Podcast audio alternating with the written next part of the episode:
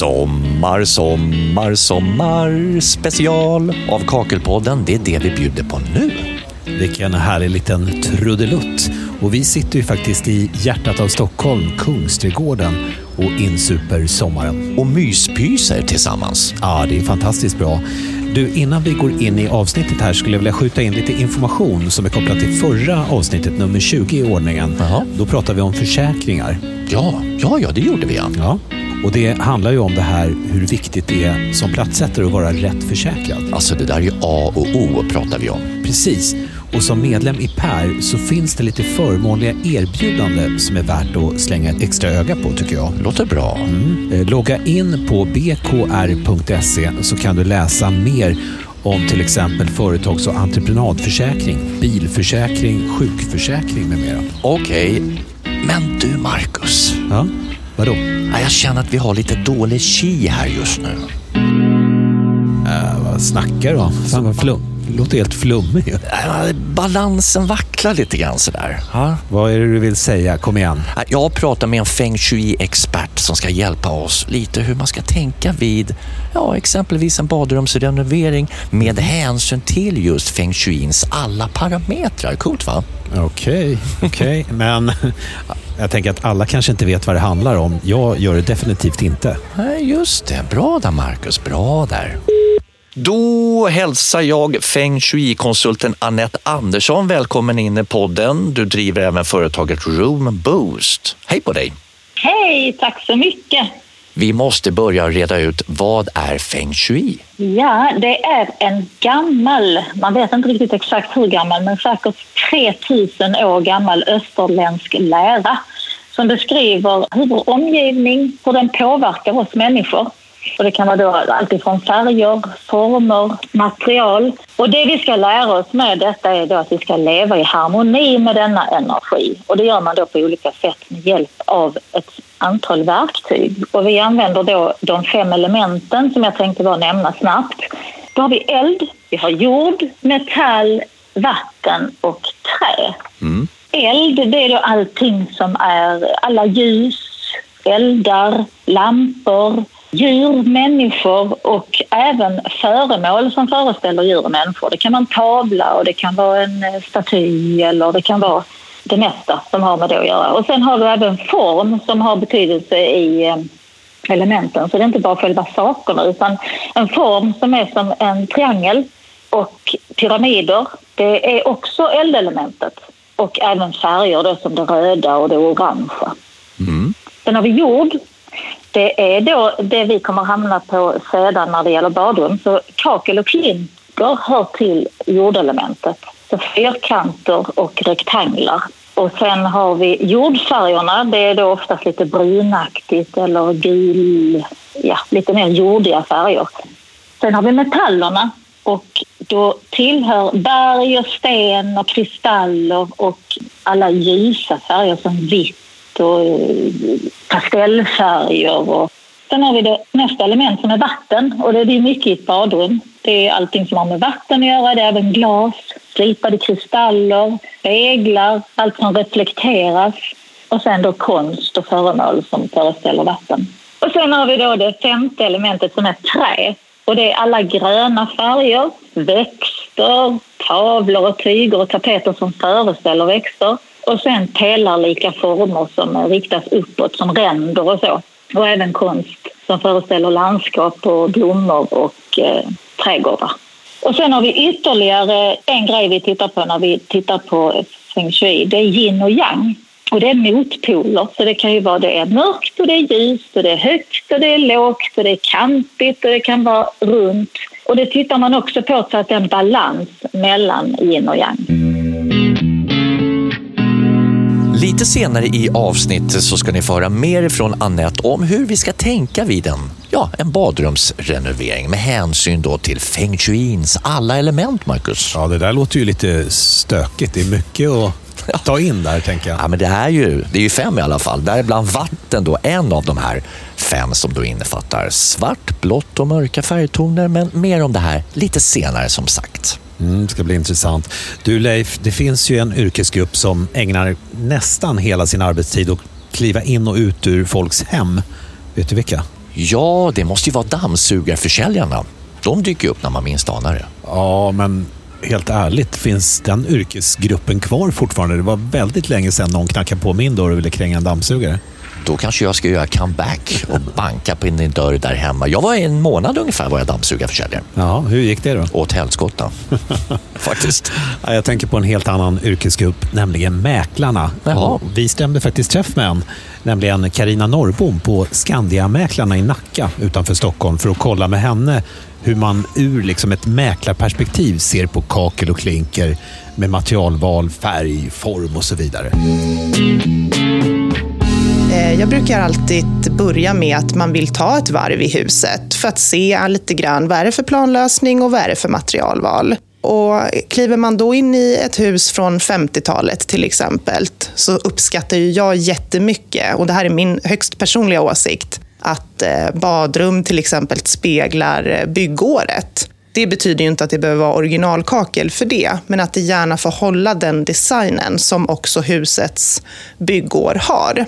Eh, det är såklart viktigt att det, är, att det känns gediget gjort, att eh, man inte känner någon fuktlukt, att eh, fogar är rena, eh, att ja, men det känns fräscht helt enkelt. Då. Så bra disponerat såklart. Om du kommer till eh, en kund, går in i badrummet och finner 15 gånger 15 vitt kakel, hur känner du då? Ja, då är man ju lite halv... Det har man sett. Så, så kan man säga. Ja. Jag är hemma i någons hem och det är balansen mellan att ha full respekt för det och att klampa på med, med sina egna åsikter. Eh, så eh, för mig så är det ändå... Vi tittar ju så mycket på en helhet när det kommer till ett hem. Om ett badrum har en ganska angenäm storlek, badkar eller inte badkar, helst ett stort badrum, då skulle jag ju se en dusch bredvid ett badkar. Det är ju en jättehärlig, lyxigt badrum såklart. Eh, och gärna dubbla handfat och ja, men, fin belysning, gärna fönster i badrum. Det är ju också sånt som, som tilltalar många det ger ju en viss bild av ditt favoritbadrum här, Ja, absolut. tycker jag mig notera det jag hör. Vad säger du om färger och storlek på plattor och så, som du skulle vilja se i det här ultimata badrummet som du ska sälja tillsammans med allt annat? Ja, precis.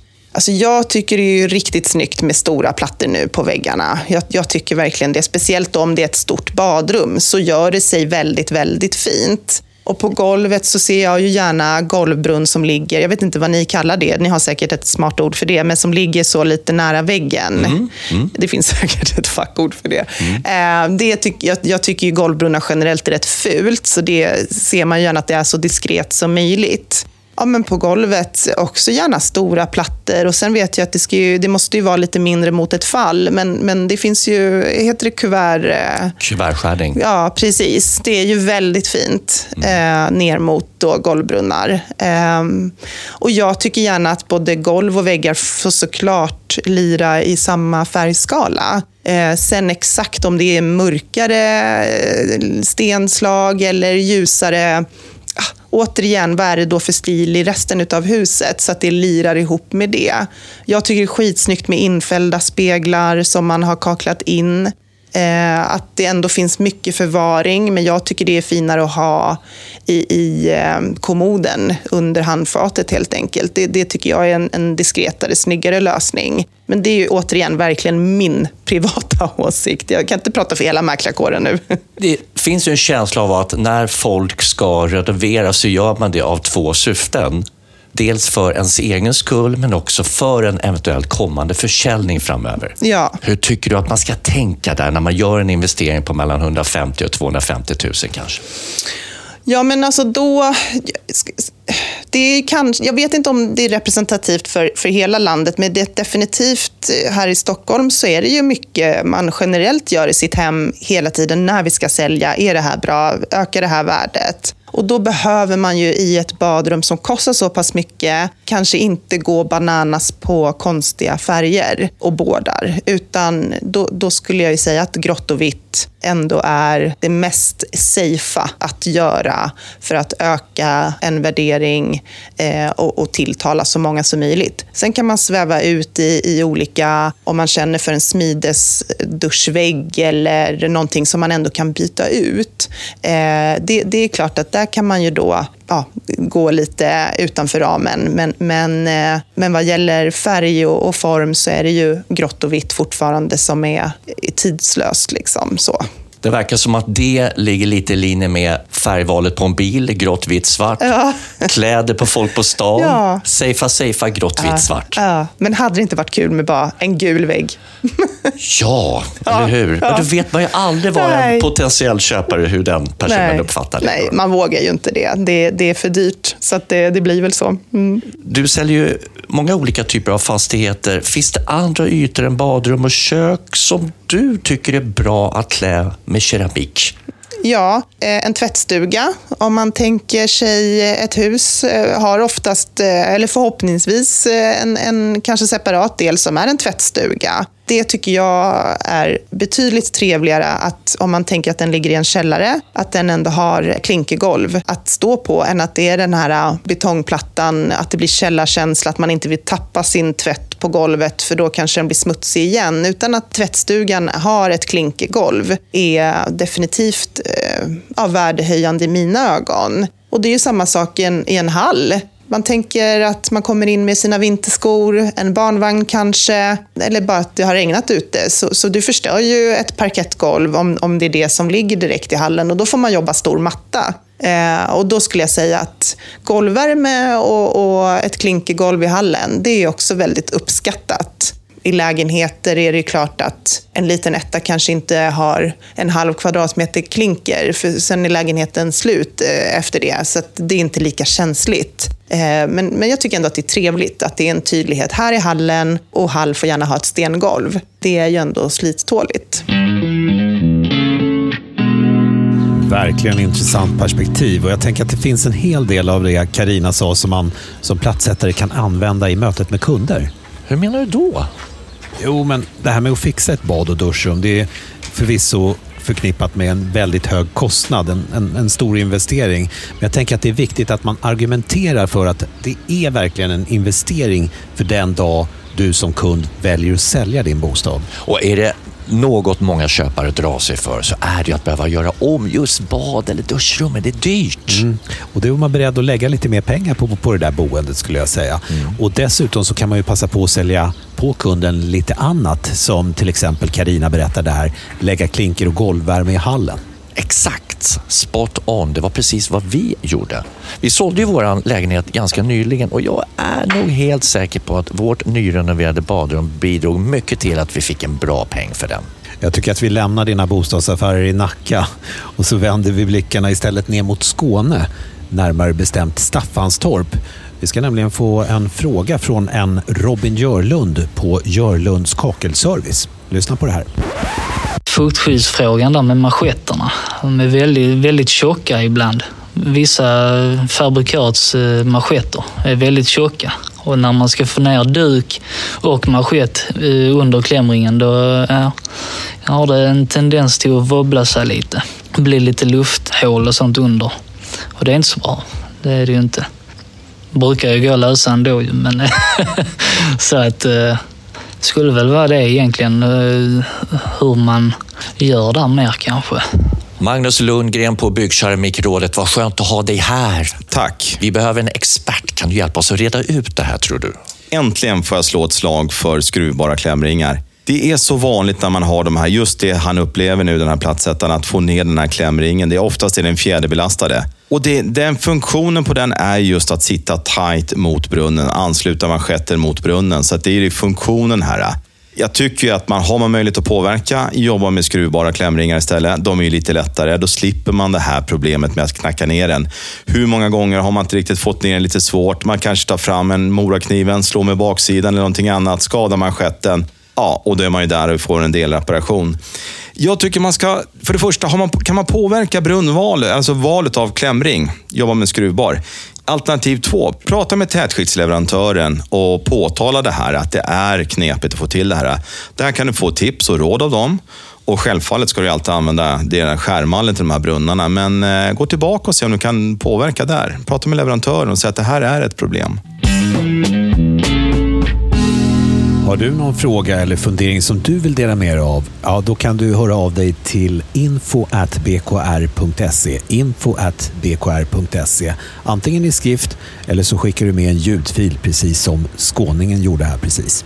Long time ago. Ja, i Kakelpoddens andra avsnitt så ställde vi till ett gäng platssättare frågan vad är det bästa med att vara platssättare? Oj, oj, oj, det är länge sedan i och med att det här är ju faktiskt avsnitt 21 av Kakelpodden. Ja, men vi kände att frågan var befogad att ställas igen, eller hur? Ja, ja, verkligen. Men något omskriven och lyder denna gång. Vad är det bästa momentet i din platssättarvardag?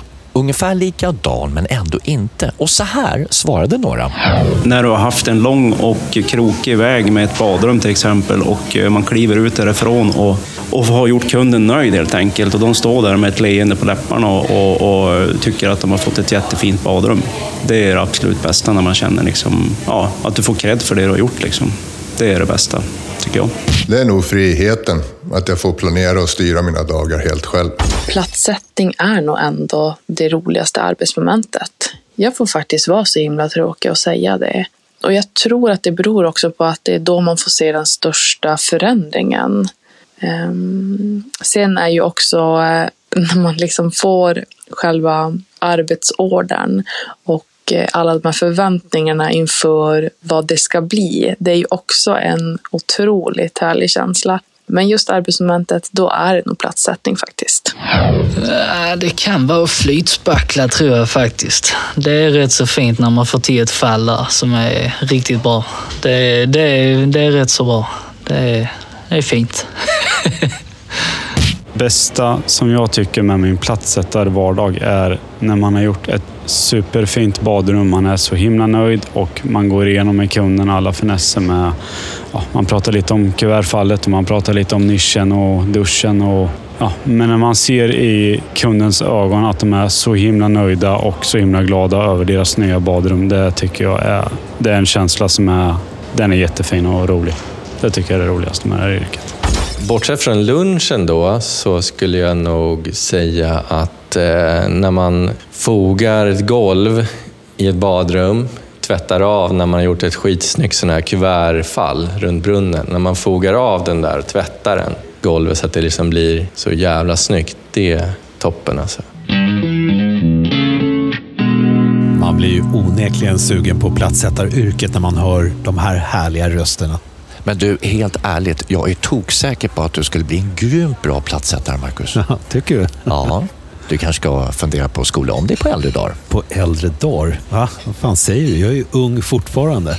Det är du som börjar bli gammal. Tycker du ja. Hörrni, nu till något helt annat. Vi ska släppa in feng shui-konsulten Anette Andersson igen. Härligt. Och nu ska hon ge lite tips på hur man ska tänka vid en badrumsrenovering då. Eller om man så bygger ett nytt badrum enligt feng shuins alla parametrar. I ett badrum har du mycket vatten. Då är det redan vattenelementet kan man säga. Då behöver man inte tillsätta mer vatten utan då ska vi tänka på alla andra. Och då har man ju ofta vit, många har ju vitt kakel och det kan man visst ha men då ska man tänka på att man ska blanda in andra färger och element och material och blanda och då kan man ju tänka handdukar, hellre ha då kvalitetsgrejer, några stycken, än att ha massa. Till exempel om du har ett badrum idag och ska göra vid det. Tänk då bort och rensa bort allt gammalt, nött och söndertvättat. Istället ha då hellre några få snygga handdukar som du varvar med. Och gärna dold förvaring så du inte har en massa flaskor och tomma schampoburkar synligt utan ha framme det som är snyggt och trevligt och så ha hellre ett skåp där du förvarar och rensa efterhand så inte man har gamla nagellacksflaskor och sminkflaskor eller vad man nu har. Utan rent och snyggt. Och, mm. Hur gör man om man slänger upp såna här 60 gånger 60 klinkerplattor på väggarna? Storformat, är det bra? Är det lugnt och skönt och härligt för själen? Alltså, ja, det tycker jag absolut att det kan vara. Sen kanske man inte ska ha det på en snedvägg, att de kanske blir för tunga. Men att, att blanda stora med små kan jag tycka. Och det, har ju egentligen, det är ju egentligen formen man tänker på då. Att stora kantiga eh, kakelplattor är ju då jordelementet. Då får man ju in det elementet i badrummet. Det är ju bra. Och så kanske man har en mindre platta på golvet att mixa så man inte har smått, smått, smått både på väggen och golvet. Då blir det kanske lite oroligt. Man kan ju till och med ha en vägg som är enfärgad, du målar och sen har du kakel på de andra väggarna. Att du har kakel där du måste med tanke på våtutrymme och så. Just det. Och själva fogarna ska man ju välja kulör på också. Ska det också vara någon dov, dämpad kulör som inte skriker på något sätt? Alltså det, allting är ju en smaksak. Det här handlar ju om att hitta en balans och beroende på vilken färg man väljer på kaklet eh, vill man att den ska smälta in och vara harmonisk, då har man kanske en samma färg på fog som du har på kakelplatta. Vill du att det ska sticka ut, som ibland när du gör ett mönster idag med kakelplattor, har du kanske en eh, ljus kakelplatta och mörkare fog för du vill ha det. Men det kan ju också skapa oro om du ser fogarna för tydligt. Mm. Jag kan ju tycka att det är snyggt att ha den så det är lite mer smälter in. Du är ganska inne med att sätta upp en sån här jättepanoramaspegel också. Jag kan bli lite stressad av att se mig själv hela tiden. Vilken storlek på spegeln ska man ha då för att man ska få lite sinnesro? Jo, då är det ju så här inom feng shui så är det ju att speglar kan ju vara väldigt bra för det kan, har du ett litet badrum eller en liten toalett så kan den ju göra att det känns större och det är ju positivt. Men det man ska tänka på är att när du kommer in genom dörren, du ska inte ha en spegel framför dig direkt när du kommer in. Du ska inte se din spegelbild direkt utan då ska man ha den på sidan så att den förstärker rummet istället. Och likadant när vi pratar feng shui så pratar man om qi-flöde. Och det är också viktigt att tänka på. Så har du, du kommer in genom dörren och det är ett fönster rakt framför, då försvinner ki rakt genom fönstret. Och det kan vara oroande att ha ett kiflöde som går för fort. Och då är det viktigt att man bromsar den energiflödet i fönstret så att man sätter grejer i fönstret. Det kan vara en växt till exempel som stoppar själva placeringen av toalettstolen, klosetten, finns det något att säga om det? Bra fråga, för det hade jag faktiskt tänkt också jag skulle säga. För det är också en bra grej när du går in på en toalett, att det är inte det första man ska se. Sen beror det såklart på hur stor toaletten är eller badrummet. Men har du ett så pass stort badrum så du kan välja, då är det ju bra att kunna sätta toaletten längre bort kanske i en hörna så inte det är det första du ser. Då är det bättre att ha handfatet nära och kanske du har ett fönster och en dusch och att man gömmer toaletten lite. Just det. Ett par viktiga saker inom feng shui det är att ventilationen fungerar. För avloppssystemets kondition det har stor betydelse inom feng shui. Mm. Eh, en annan sak som också är viktig att tänka på det är att alltid ha toalettlocket nere för då hindrar man att qi försvinner ut Verkligen. Och jag mår bra nu för det har varit ett härligt samtal med dig Anette. Jag hoppas du känner detsamma och tack för att du var med. Och tack så jättemycket för att jag fick vara med. Eld, jord, metall, vatten och trä. Skapar du en balans mellan de här fem byggstenarna så ökar ju chansen avsevärt att uppnå en skön inre harmoni, Marcus. Ja, det där låter faktiskt som något jag kanske ska anamma när vi ska renovera våra badrum och duschrum så småningom. Har du taskig balans på hemmaplan eller? Nej, lägg av. Balansen är på toppnivå hemma hos Trautmans, kan jag säga. Okay. Däremot, vårt bad och duschrum renoverades för ungefär sådär 20 år sedan och skulle behöva en rejäl ansiktslyftning och lyfta in de här olika elementen. Men det får ju tyvärr vänta lite. Vi ska installera en ny bergvärmepump och det ska borras och ah, kostar mycket pengar. Och apropå lyft, det har blivit tid att lyfta fram en skön plattsättare alltså, som nu bjuder på en oförglömlig händelse i veckans kompis. Ja, jag har en plattsättare som jag känner som vi kan kalla för Berra. Han skulle sätta mosaik i sin svärfarsas badrum. Och svärfarsan hade ju köpt mosaiken själv och sa att den var dyr och det var så bra och allting. Den levererades med papper på framsidan, det vill säga den sidan som ska sitta utåt. Utan tidigare erfarenhet av mosaik med papper på framsidan började Berra sätta mosaiken bak och fram. Han var nämligen helt övertygad om att sidan som var klädd med papper var baksidan. Han slet och kämpade hela dagen lång tills han satt hela badrummet. Han var helt slut, packade ihop sina grejer och pep därifrån. Nästa dag kom han tillbaka för att foga ihop allting. Men han kom inte särskilt långt innan det började bli problem. Helt plötsligt började allting trilla ner. Ja, det är bara som barren på en julgran. Allting bara rasar ner. Det lossnade från baksidan. Han försökte rädda upp det här genom att trycka tillbaka mosaiken, men det hjälpte ju inte givetvis. Det fortsatte att ramla. Ja, till slut ligger ju mosaiken över hela badrumsgolvet. Och Berra börjar ju undra vad, vad är frågan om. Berra håller ju på att skita på sig och tänker så här, nu drar jag härifrån. Och jag kommer aldrig mer tillbaka till vare sig badrummet, svärfarsan eller flickvännen. Och sen dess har jag faktiskt inte hört talas om honom längre. Det ryktas att Berra flyttat till annan ort och att han sadlade om till målare. Vilken underbar story. Är det så att du har någon episk episod som någon kompis lyckats med, eller kanske du själv, hör av dig till info.bkr.se. info.bkr.se. Nu så är det dags för oss att trycka på semesterpausknappen. Äntligen! Och slå oss ner i en Baden-Baden i solskenet med något läskande i näven. Åh, det blir nice! Ja, det blir det verkligen. Och visste du det? Baden-Baden, det är faktiskt en ort i södra Tyskland. Jawohl, jag förstår. Jag tror att det var där själva stolen föddes, så att säga. Jag har stannat med tåget där, men jag har inte eh, upplevt Baden-Baden på riktigt. Men skit i Baden-Baden. Det ska bli grymt härligt eh, med sommar och sol och ledighet. Men innan vi avslutar så ska vi ju faktiskt låta Byggkeramikrådets VD Ralf Gerard säga några ord. Då är det så här att även vi på Byggkeramikrådet behöver ladda våra batterier och ha lite sommarledigt och dricka pina colada och saft och äta glass. Eh, och det tänkte vi göra under två veckor, nämligen under vecka 29 och 30. Då är det helt stängt här på Byggkemikrådet. Mellan den 19 juli och 2 augusti. Men därefter så är vi tillbaks utvilade och eh, allmänt lite solbrända förhoppningsvis. Och då har vi öppet precis som vanligt igen. Så till dess, ha en underbar sommar. Det är bara för oss att gladeligen instämma. Oh ja, och vi har ju dessutom lite längre semester än två veckor. Men Kakelpodden är tillbaka igen den 26 augusti. Och vi som har tagit er igenom det här sommaravsnittet heter Leif Getelius. Och Marcus Trautman. Och vi säger väl nu som vi alltid brukar säga. Ja, självklart. Som platta sen Janne helt enkelt. Satt platta sitter.